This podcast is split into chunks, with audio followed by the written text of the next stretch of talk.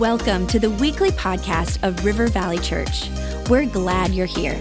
Our heart is to lead people to Jesus and launch them into their God given purpose. So we pray you would encounter God in a fresh, new way today. To learn more about our church, visit rivervalley.org. Now, let's tune in to this week's message.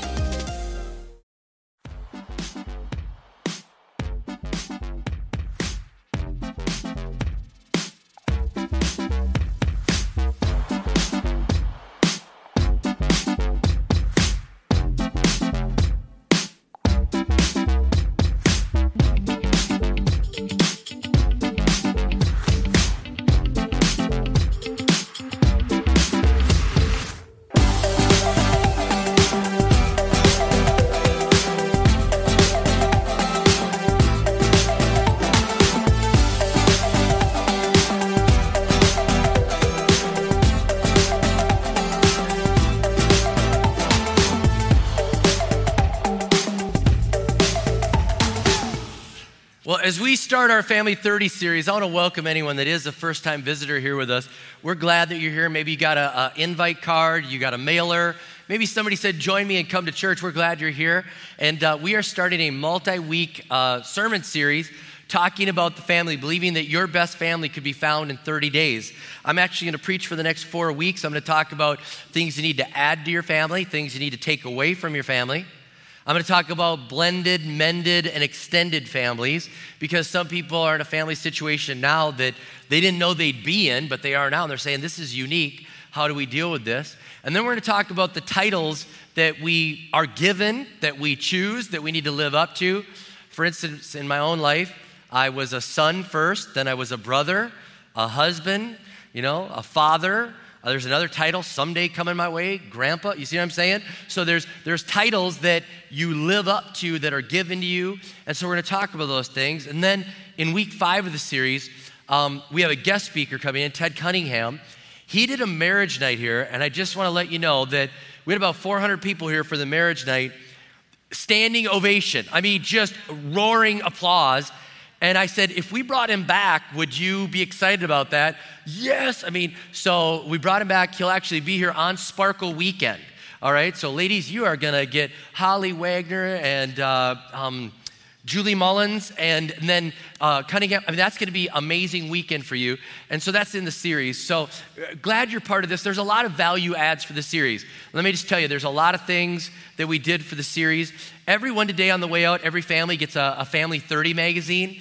And uh, we want you to read it. We want you to use it as a tool to maybe give away to somebody.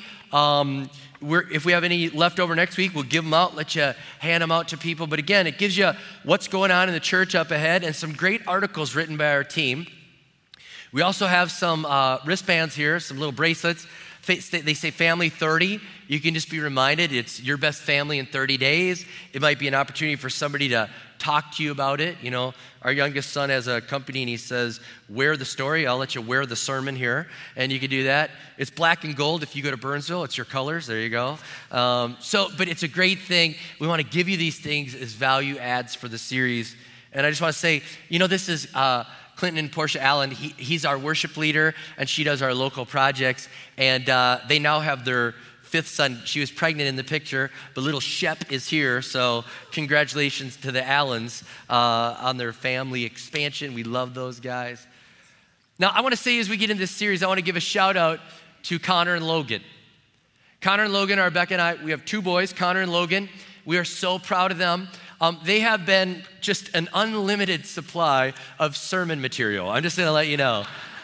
And um, I've shared it before, but not all of you know it. But every time I would use them in a sermon when they were younger, I would pay them $5. And so, you know, you'd walk out of church and you'd be like, oh, your dad talked about you. And instead of them being like, great, they would go, cha-ching. Okay, so good parenting. And, um, but I want to say this that I have no hesitation to preach on parenting with the two boys that we have. I am so proud of them. They are not perfect, but I will tell you this they are amazing. And um, going into ministry, people would say, like, hey, watch out, preacher's kids, they turn out bad. Watch out, preacher's kids. And people talk negative all the time. And, and I, as the, so many people kept saying that, like, oh, watch out, you know, Hophni and Phinehas in the Old Testament were bad preacher's kids, bad, you know, and watch out for the preacher's kid. And, and I just was praying over the boys one day, and God reminded me that John the Baptist was basically the son of a preacher, okay? And John the Baptist turned out pretty amazing. And I started praying John the Baptist blessing on my boys instead of Hophni and Phinehas curses on them. And I said, My boys will be blessed, and my boys will turn out good, and my boys will be raised in the ways of the Lord. And I can just tell you, we're so proud of them. We are, it, it's an honor to be able to preach this and have no hesitation. I don't have to say, like, here's what you should do didn't work and that. I could tell you with great joy that they have done an amazing job. And I got a great compliment the other day. Uh, a pastor friend of mine said, Hey, you could do parenting seminars for the rest of your life. He said, I've seen the way your boys have turned out, and whatever you did, I want to know, and I think other people want to know. That's a huge compliment. So, for all the pressure that Connor and Logan have had growing up as PKs, you know, you know them, they don't know you. People walk up in the mall, they're like, hey, you know, they're like, hey, you know, like, good sermon illustration, you know, so. Again, thank you, Connor and Logan. Love you. I know they're at our other campuses, Minneapolis and Shakopee, but huge shout out to them. You've made your parents proud. Now, in this series, I want you to re examine your habits, your thoughts, even some of your beliefs. I want you to be open to the way that God says to do family. And I know not everybody comes from a church background. I know not everybody comes with a biblical understanding. And so we're going to try to bring everybody up to speed here. But I want to challenge you to this to really believe that you can have your best family in 30 days. Now, I, I, know that there has to be pressure, even. Some are even thinking, like, I, I, can't even give a shout out to my kids right now. Pastor Rob's up there saying how his kids turn out great, and we can't do that. I want to tell you this God can change your family right now. God can change the atmosphere today. Habits will need to be broken over time, but the atmosphere in your family can change today. You can decide today, as for me and my house, we will serve the Lord. I'm gonna change. I'm gonna say I'm sorry. I'm gonna do the right thing, and I'm gonna, this family's gonna turn around. So, over the 30 days, we're gonna break habits. We're gonna get rid of things, add things, talk about these places that we are. But I believe right now, many of you need to grab this and say, My atmosphere is changing in Jesus' name right now. This is my best family in Jesus' name. Now, I believe this God created the family. As we look in the Bible, we see that God created the family. I believe He owns the copyright for it, the patent for it, and whatever He says about the family, He owns it. We should do what He says. In Genesis chapter 2, the Bible tells us that God created Adam. And when he created Adam, he said it's not good for him to be alone. In Genesis 2:18, he said, "I will make a helper suitable for him." And so God has Adam and he says, I want him in a family. I want, it's not good for him to be alone. And so God creates a wife for Adam in Genesis chapter 2, continuing on verse 22, it says, Then the Lord God made a woman from the rib he had taken out of the man, and he brought her to the man. The man said, This is now bone of my bones and flesh of my flesh. She shall be called woman, for she was taken out of man. That is why a man leaves his father and mother and is united to his wife, and they become one flesh. A family was started, but there were no children yet. There were no children in the family, but God wanted children to be in the family. And I will keep this PG ish, all right, little PG, but I just have to talk about this. In order to have kids in the family, there has to be sex in the marriage. Somebody's like, I'm glad I'm in church today. All right, all right, I got it. And my wife has given me the evil eye. All right, I got it. I got it. All right, it's all good. PG. I just want to say this sex in marriage is a great thing and should be fun for the husband and wife. And if it's not, there are wonderful, great Christian counselors that you should go and talk to. I believe that this is one of those things that uh, it needs to be enjoyed in marriage, and it's in marriage. We told our boys when we were telling them about sex, we are like, it's a wonderful thing, it's fun. And people say, don't see that. Tell them it's yucky and bad. I'm like, but it's not, all right, you know. And we told our kids the truth, but we told them that God's design was to keep it in marriage. We told them it was there. And um, I won't say much more about this other than this. Um, sex in marriage is like the spark plug to the car. It's not the most important thing about the car, but it's not going anywhere without a spark plug. And if, he, if there's no spark going on, again, please see a Christian counselor and, and get the spark in your marriage. All right, moving on. All right. God created family, it belongs to Him. It's his marriage, it's his family, they're his kids. He has established the order. And if you do it his way and you go with it his way, I'm telling you what, it's the best way. And I believe this about God God loves the family, He cares for the family, and He wants lots of love and care in the family. He does. That's why when we read in Genesis about the very first account of a murder, why it's so reprehensible to us. The very first mur- murder in recorded history is a brother killing a brother. God's like, I want the family to love each other, to care for each other. I love and care for the family, and I don't want it to be done like that. God talks to Cain and he says, Where's your brother? And he says, Am I my brother's keeper? And God's like, Yes, you are. Yes, you are. I wanted you to love him, and you hated him. God wants love to be in the family. God has so much love for the family. It's incredible. Think about this God put in rules and order and provisions to protect the family, even to protect the vulnerable family, the blended, blended, extended. He's like, if a woman loses her husband and she becomes a widow, there's rules for you to follow. Don't take advantage of the orphan. In some societies, the orphan is a throwaway child, not in God's book, not in God's view. God's like, I love the family, even when the family is broken up in that way.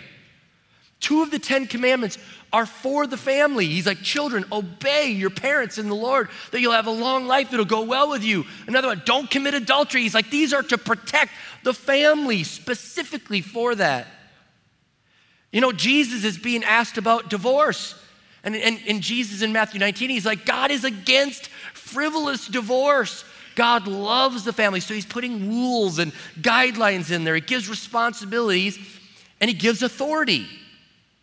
I want you to understand every authority that you have in your family is a delegated authority from God. God is the authority over the family, and God gives that authority to members of the family.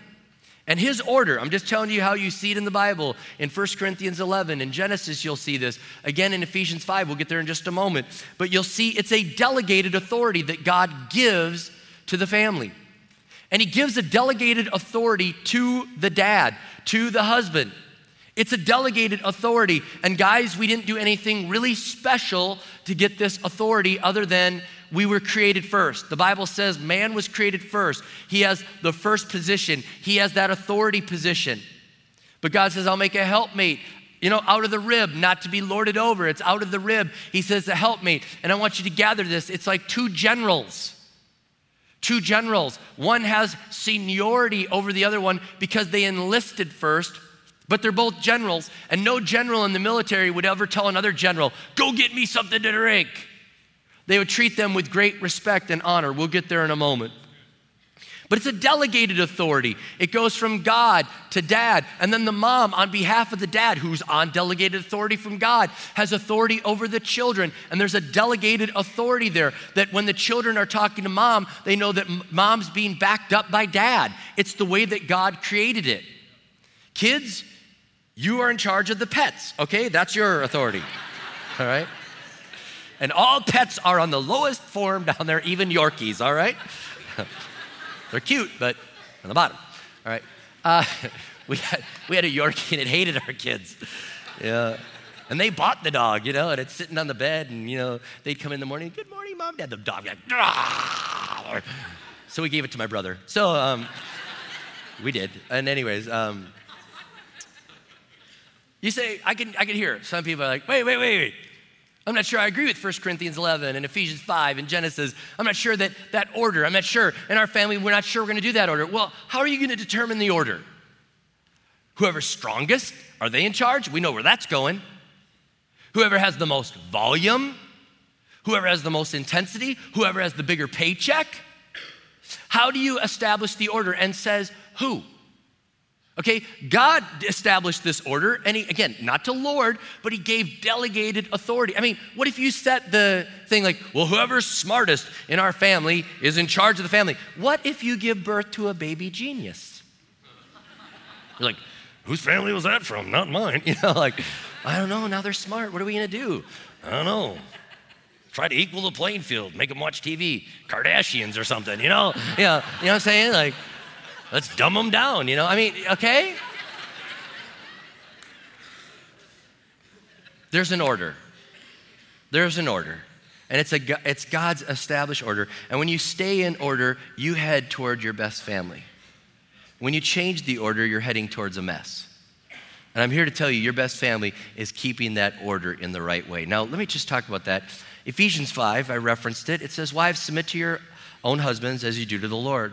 For the husband is the head of the wife, as Christ is the head of the church, his body of which he is the Savior. Now, as the church submits to Christ, so also wives should submit to their husbands in everything.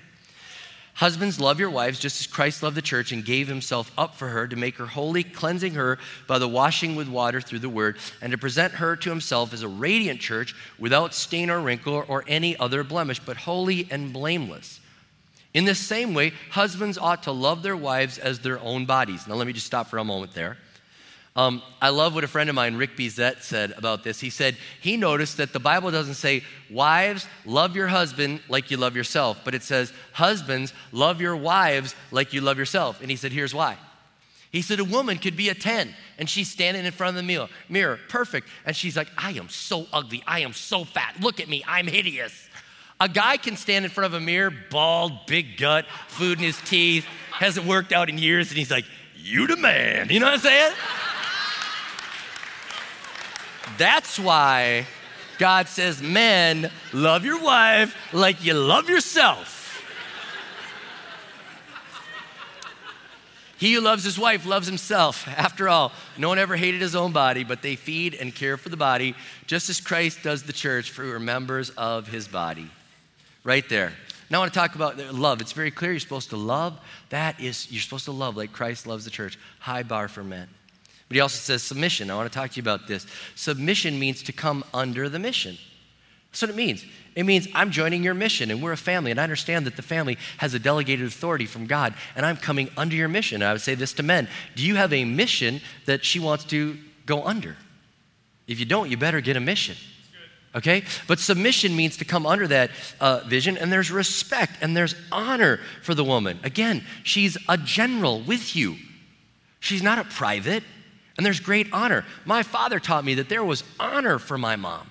There was great honor for my mom. I mean, one time I said, You know what she said? And he's like, Who's she? And I'm like, uh, Mom. He's like, You don't call her she. And I was like, Do you know what Queen Mother Most Excellent said? I mean, know, I, I learned right there, you know. Honor, baby, honor. But submission doesn't mean silence and servility. Oh, I'm being submissive. I'm not saying anything. We're heading to danger and I'm not saying anything. Yeah, that's not submission. That's just silence. Servility means like you're serving, but you don't have any dignity and honor in it. It's like, okay, anything. Oh, okay, I'm being submissive. Oh, okay. That's not submission. That's wrong. You are still being submissive when you're saying, hey, I think that house is a better buy than that house. I think our credit card debt is a little out of hand. I think the kids need some dad time. Hey, we need to tone back the anger. Hey, I don't think it's a good idea to sleep in and miss church. You, you're able to open your mouth and share, this is what I see. And ultimately, you're going to submit under that mission, but you're not going to live in silence and servility and all. You're going to be as, a, as another general, yielding to the seniority that God has set in place, realizing that's delegated authority. And for the kids, I'll tell you this your role is to obey and submit. It says, Children, obey your parents. See, your parents see things that you don't see. And so the Bible talks about you submitting to them and coming under their authority. And I can remember when Connor and Logan were younger, we were walking in the parking lot at Target, and you know, we're walking in, and I said, You hold my hand. You hold my hand. And they're like, Why? I don't want to hold your hand. I said, You got to hold my hand. And they're like, We don't want to, we, we're old enough, we're big enough. I said, Wait a minute. And I took them over to a minivan. And I said, Can you see the rear view mirror of that minivan right now? And they're like, No. Can you see the drive, the steering wheel right now? Can you see where the driver would be? No. I said, Okay, Dad can see it and you can't. I can see things that you can't. So until you can see the rear view mirror and the driver can see you, you will hold dad's, dad's hand in the parking lot. And you will push the cart in Target and don't hit my ankles. you know what I'm talking about? Don't hit my ankles. That's. All right, so kids, yours is to obey and submit, all right? Now, authority, when exercised in the right way, again, is led with love. That, that authority is led with love. Men, that is out of love. And, and I, I believe this authority, when done the right way, is really serving. It's really serving because you're saying it's my responsibility to make sure that everything's taken care of in this family. It's my responsibility to be make sure everything is taken care of, that everyone is is blessed. This I, I'm going to really make sure that we're living the right way and moving. So when it's done the right way, it's absolutely incredible. Now, if you're going to have your best family, you're going to have to have God as the top of your family. Psalm 127 1. Now, I, you may say, well, I'm not of a faith persuasion. I'm going to tell you what, you can't have your best family until you say, As for me and my house, we'll serve the Lord. You can't have your best family until you realize Psalm 127 1. Unless the Lord builds a house, the builders labor in vain. It's his house, it's his family, it's his marriage, it's his. And so you put him in first. You say, You are first place. And I love these, these rules that people have, these Pinterest rules. And one of the families in our church let us have this. And I love these things. It says family rules, you know, keep your promises, share, say I love you, do your best, hug often. Great rules. I'm gonna tell you this every one of these things, you know, the family rules and here's who we are, it should start with God is first. As for me and my house, Jesus is Lord. He, this family loves Jesus. We're on mission for God. It, it shouldn't even be down here like we do faith. Some of them I see like we do faith up, top, top, top. Right here. You want the best family? It should be everything we do glorifies God. He's first. God is building our home. And um, that's the way we need to do it. We need to say, God, you are first. You are the one. You, it's you. It's about you. So let me give you some practical things. I've kind of laid some groundwork and practical things. Things you should add to your family. Make sure that you're doing. First thing is you need to have intentional family time. Intentional family time. 64% of parents admit to spending less than one hour playing with their kids per week. Those same parents admit that they watch 15 hours of TV a week. Put down the TV, put down the remote. I thank God that I, I didn't have a, a, a handheld device when the kids were young. I mean, we're so distracted now. But put it down. Let's give them the time. I love what Chick fil A does. Not all of them do, but I believe the Apple Valley Chick fil A does this. If you take your phones and put them in a little phone cage, and then you have your meal and you actually talk to each other, you get to go up and you get a free dessert. There you go. That's a value add right there. They're closed on Sunday, by the way. All right. You're all like, go to Chick fil A tomorrow. All right. Hebrews talks about don't forsake gathering together. I know it's talking about the church family. It's saying don't give up meeting together. It's saying be intentional about getting together with your church family. Move that to your earthly family, your home. Let's not give up spending time with each other. Okay, maybe that's too broad for you. Like, apply right into my family. Deuteronomy 6 7. It's talking about the things that you know about God. It says, impress them on your children. Talk about them when you sit at home and when you walk along the road, when you lie down and when you get up. It's saying time, time, time. Spend time together. And I'll give you a few tips. First thing is use up all your vacation every year. Unless you're saving it for a special occasion next year, use it up every year. You are cheating your family, you're cheating your marriage, you're actually cheating your boss. I know that the workplace doesn't think that way, but you are.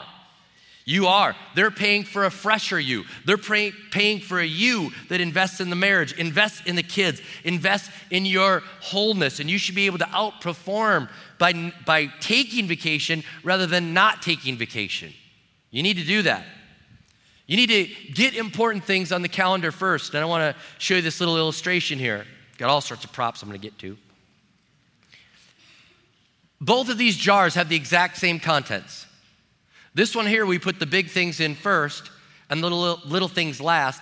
This one we put the little things in first and the big things last, and they didn't make it. Same contents. This one still has room, it has margin. Isn't that a novel idea? Little margin. This one has no margin, it's over, it's not even gonna stay in. Put the big things in your calendar, and people won't argue with your calendar. I've learned this about our culture. If you say, I've got something on Thursday night, they don't go, Well, what's on Thursday? It's not family, is it?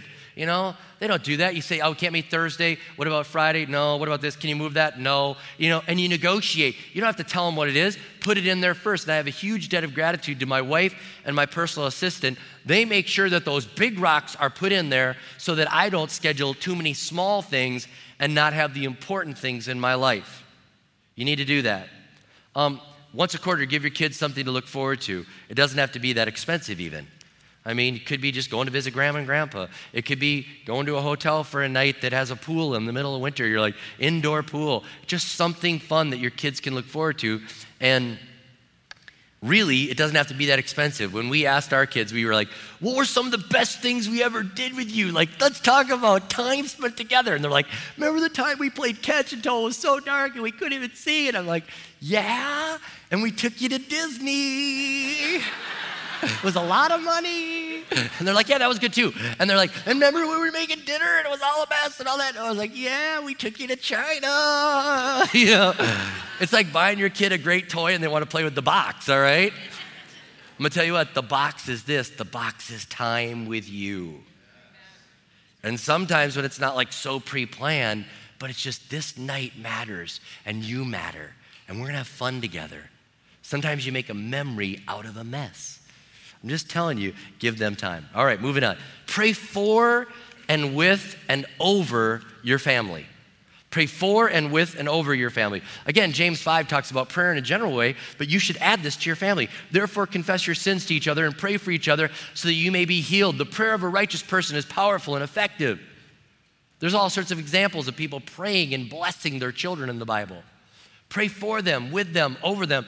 And I understand not everybody knows how to pray. I mean, some of us do morning devotions and prayer at dinner and then prayer after dinner. That's what we did. We had this series called Reclaim the Table. Some of you need to dust that off and look it up online. We prayed at bedtime, but I understand not everybody knows how to pray. And so let me just help you. It, pray for your kids or for your spouse. You don't even have to be in their presence. Pray for them, then let them know that you did it. You don't even have to pray out loud. Like, God, help my wife. Then send her a text. Hey, I prayed for you today. Do that for your kids. Who's doing that for them? So pray for them. It doesn't have to be out loud. Then you can grow to the point of like maybe praying together and then closing it with an out loud closing, like in Jesus' name, amen. Then maybe you could pray with them out loud. Then maybe you could get to the point where you pray over them and you lay hands on them. I have pictures of my dad in my mind laying hands on me you know, heading out to Bible school and at the airport, laying hands on me and praying for me in front of everybody on that concourse. I was a smidgen embarrassed at the moment. Now I'd give anything to have my dad pray over me and again. I, you just pray for and with and over. And I'm telling you, when I pray over our children, when Beck and I pray over them, we pray the scripture over them. We pray things like found in Timothy, like we're going to pray, Lord, that no one would despise their youth, but they would be an example in their purity, in their conduct, in their speech. We're praying the scripture over them. Let them live up to that. We pray 31 biblical virtues over our children, one each day. This weekend is self esteem, it is um, faithfulness, and then Monday is courage. I can tell you this I've prayed courage over Connor and Logan so much. I prayed this prayer, they probably have it memorized. Lord, I pray they'd have the courage to do the right thing no matter what. Even if nobody else stands with them, God, I pray they'd have the courage to always do the right thing in Jesus' name. I'm telling you, I'm praying those virtues over them. We're praying for their life in every area. We've prayed for their future spouse. We're like, Lord, whoever's gonna marry Connor, whoever's gonna marry Logan, we pray that their wife would be amazing. And we used to pray, like, and if they haven't been born yet, we pray that you have them be born into a great family. And then one day Connor's like, hey, dad, I'm 16. Like, if she's not born yet, help me out. You know, like, drop that. All right. So we don't pray that anymore. All right. I'm telling you, this is something that you need to do. Pray for, with, and over. Third thing, teach them. Teach them. It's your responsibility to teach them. Deuteronomy 6 doesn't say, hey, bring them to church. It says that you are supposed to teach them. And so many people are like, bring them to the experts, let them have them. You know, you go there. Matter of fact, I'll show you this. Another prop that the team has given me.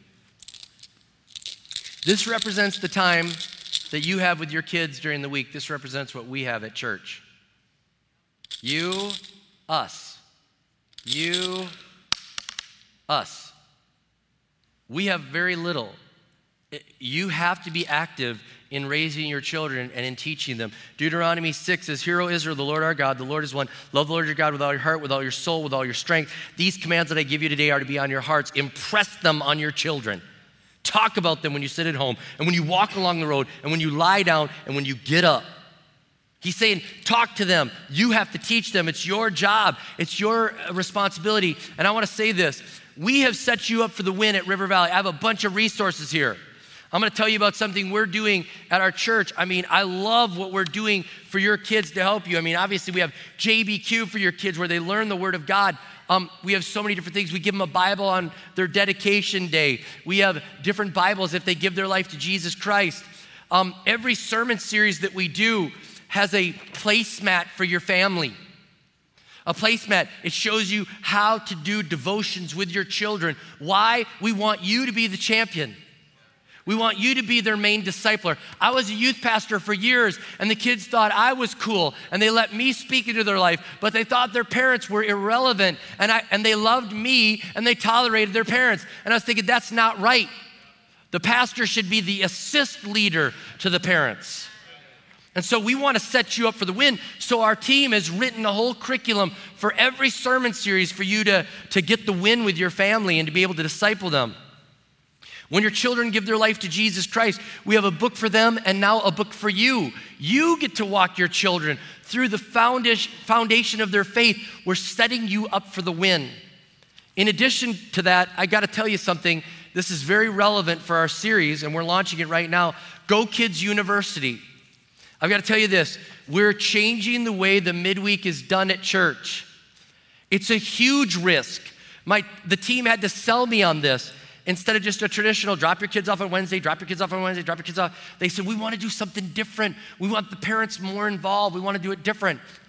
And so the rest of the church world is watching us and they're saying, Can you do this? Are you going to be okay? Are you going to do a good job with it? And they're saying, If it works, we'll do it too. So we now have a new curriculum for the kids on midweek, and this is what Go Kids University is. On week one of the month, on the Wednesday, you come to church with your kids, they go to their class, and you go to a parenting class. And we're gonna help you. We're gonna help you answer those questions about tech and media and building self esteem and doing family devotion. We're gonna help you and we're gonna train you. Week two is gonna be milestones. If your child gives their life to Jesus Christ, if they wanna be water baptized. So, week two, you'll come only if you're in one of the elective classes. Otherwise, it's your Wednesday night as a family.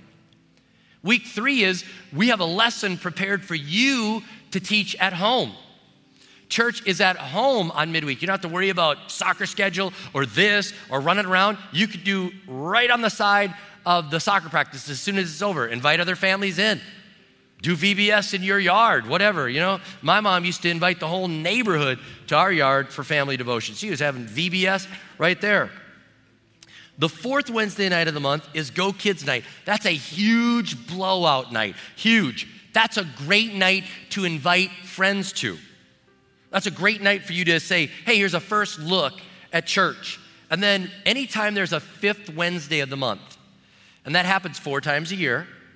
So anytime there's a fifth Wednesday of the month, they're gonna have a service project for you and your kids to go and do together so they can see you and, and mom and dad serving with the child and being able to see that. This is an investment in you saying, We want you to become the champion. We're setting you up for the win. And I want our church to give our best effort to this because if this works, the whole church world is saying, We need something new.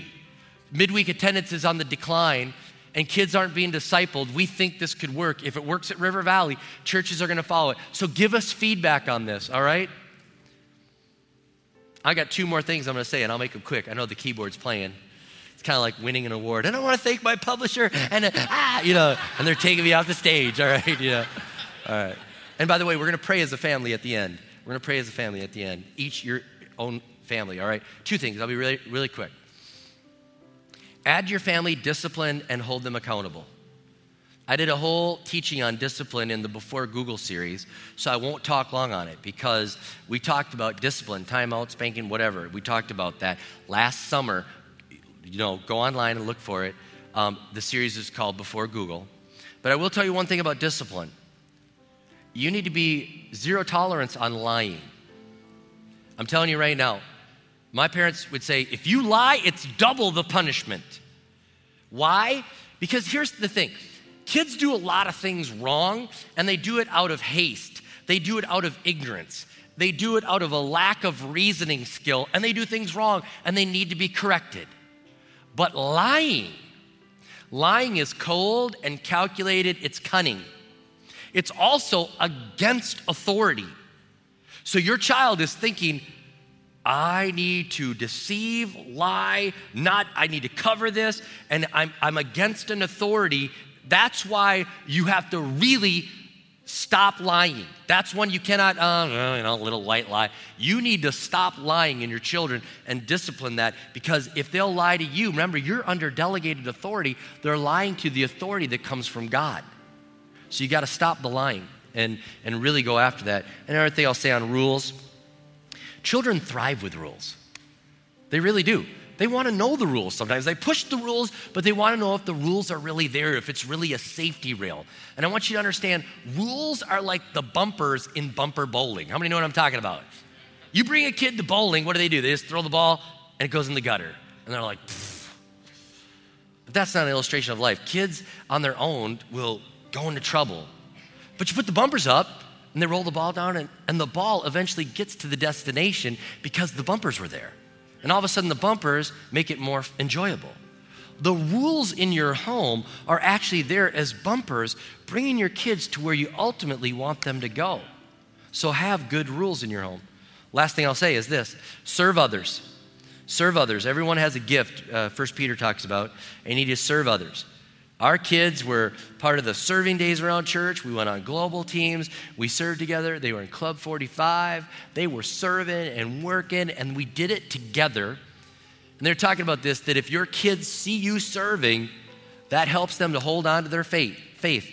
Who would have ever thought that you joining a life group or a life team and doing something like that and saying, we're going to do this together would actually help you be a better parent?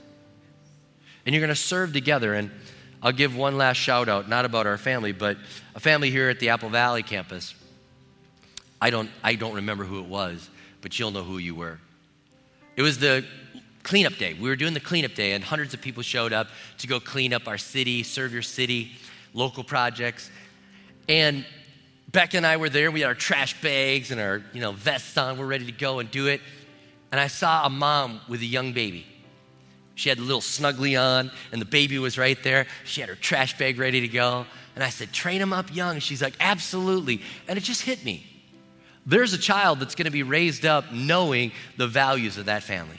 There's a child that doesn't even know it, but before you can even pick up trash, you were in the snuggly out there on mission for God. And that mom didn't say, Well, I had a kid, I get a two year pass. You know, man, she had the snuggly and she was out there making a difference serve together. You need to add that to your family. And when you do, I believe your best family will happen. So, Lord, I just pray right now that you would help us to add these things to our life, get in the right order and add these things to our life. Our best family can happen. The atmosphere can change in Jesus' name. The habits can break in Jesus' name. We can add good, eliminate bad, and move forward to the family you have called us to be. In Jesus' name I pray. Amen and amen.